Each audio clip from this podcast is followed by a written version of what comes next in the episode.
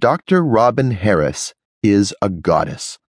In her stilettos, she's taller than me, and I'm an even six feet. Her skin is creamy, her eyes are green, her auburn hair falls in luxuriant waves over her shoulders. Her black leather coat is close fitted to showcase her many assets. At my request, Nova is wearing the caterpillar costume that she'd worn to a party earlier in the evening.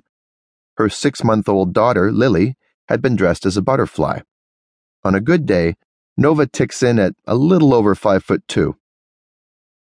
In my opinion, she's a beauty, but these days she's haunted by the few extra pounds she picked up when she was pregnant. The tension in the control room is thick, and the body language is hostile. I attempt to diffuse the situation. Dr. Harris, I presume. I offer our guest my hand.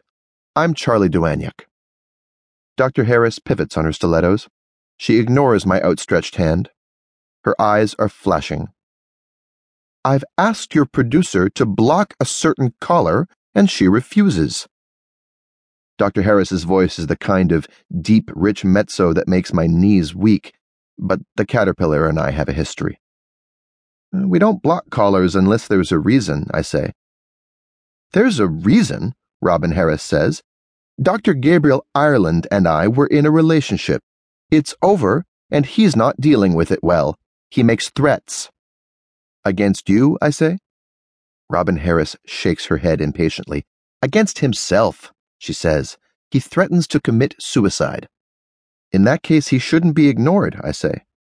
Maybe I can help. Robin Harris's thrilling voice drips contempt. I doubt it, she says. Nova catches my eye and points to the darkened studio on the other side of the glass. You'd better get in there, she says. We're on air in one minute five. I open the door to the studio and stand aside for Dr. Harris. As she glides past me, I catch her perfume. It's sultry. We take our places at the round broadcast desk. I point to her earphones. Those are yours. Could you say a few words, please? Nova needs to do a sound check. Dr. Harris flicks the button on the base of her microphone, and the tiny light indicating that she's on the air comes to life. If you don't block Dr. Gabriel Ireland's calls, you'll regret it, she says. I raise an eyebrow. On air tension is the lifeblood of talk radio, I say. As she hears Dr. Harris's words, Nova's smile is sweet. When we're on the air, Nova and I communicate through hand signals and our talkback microphone. Unless Nova chooses to open the talkback for the guest, I'm the only one who can hear her. Tonight she's decided not to share with Dr. Harris. Nova's voice on the talkback is amused. FYI, Charlie, Dr. Harris tells me that people from an unnamed network are listening to our show tonight. Dr. Harris is on the shortlist for a call in show of her own. My guess is she doesn't want Gabriel Ireland getting through because he might put her off her game. Okay, I say. There's an introduction on your computer screen, Nova says. She holds up five fingers and counts down. And you're on the air. Our theme music, Ants Marching by the Dave Matthews Band, comes up. When the music fades, it's my turn. Like everyone in my business, I've created a voice that works for my audience. My radio voice is soothing, deep, and intimate, but tonight I take it down a few notches and open with the sepulchral tones of the villain in a horror movie. Good evening. I'm Charlie Dowhanuik, and you are listening to The World According to Charlie D.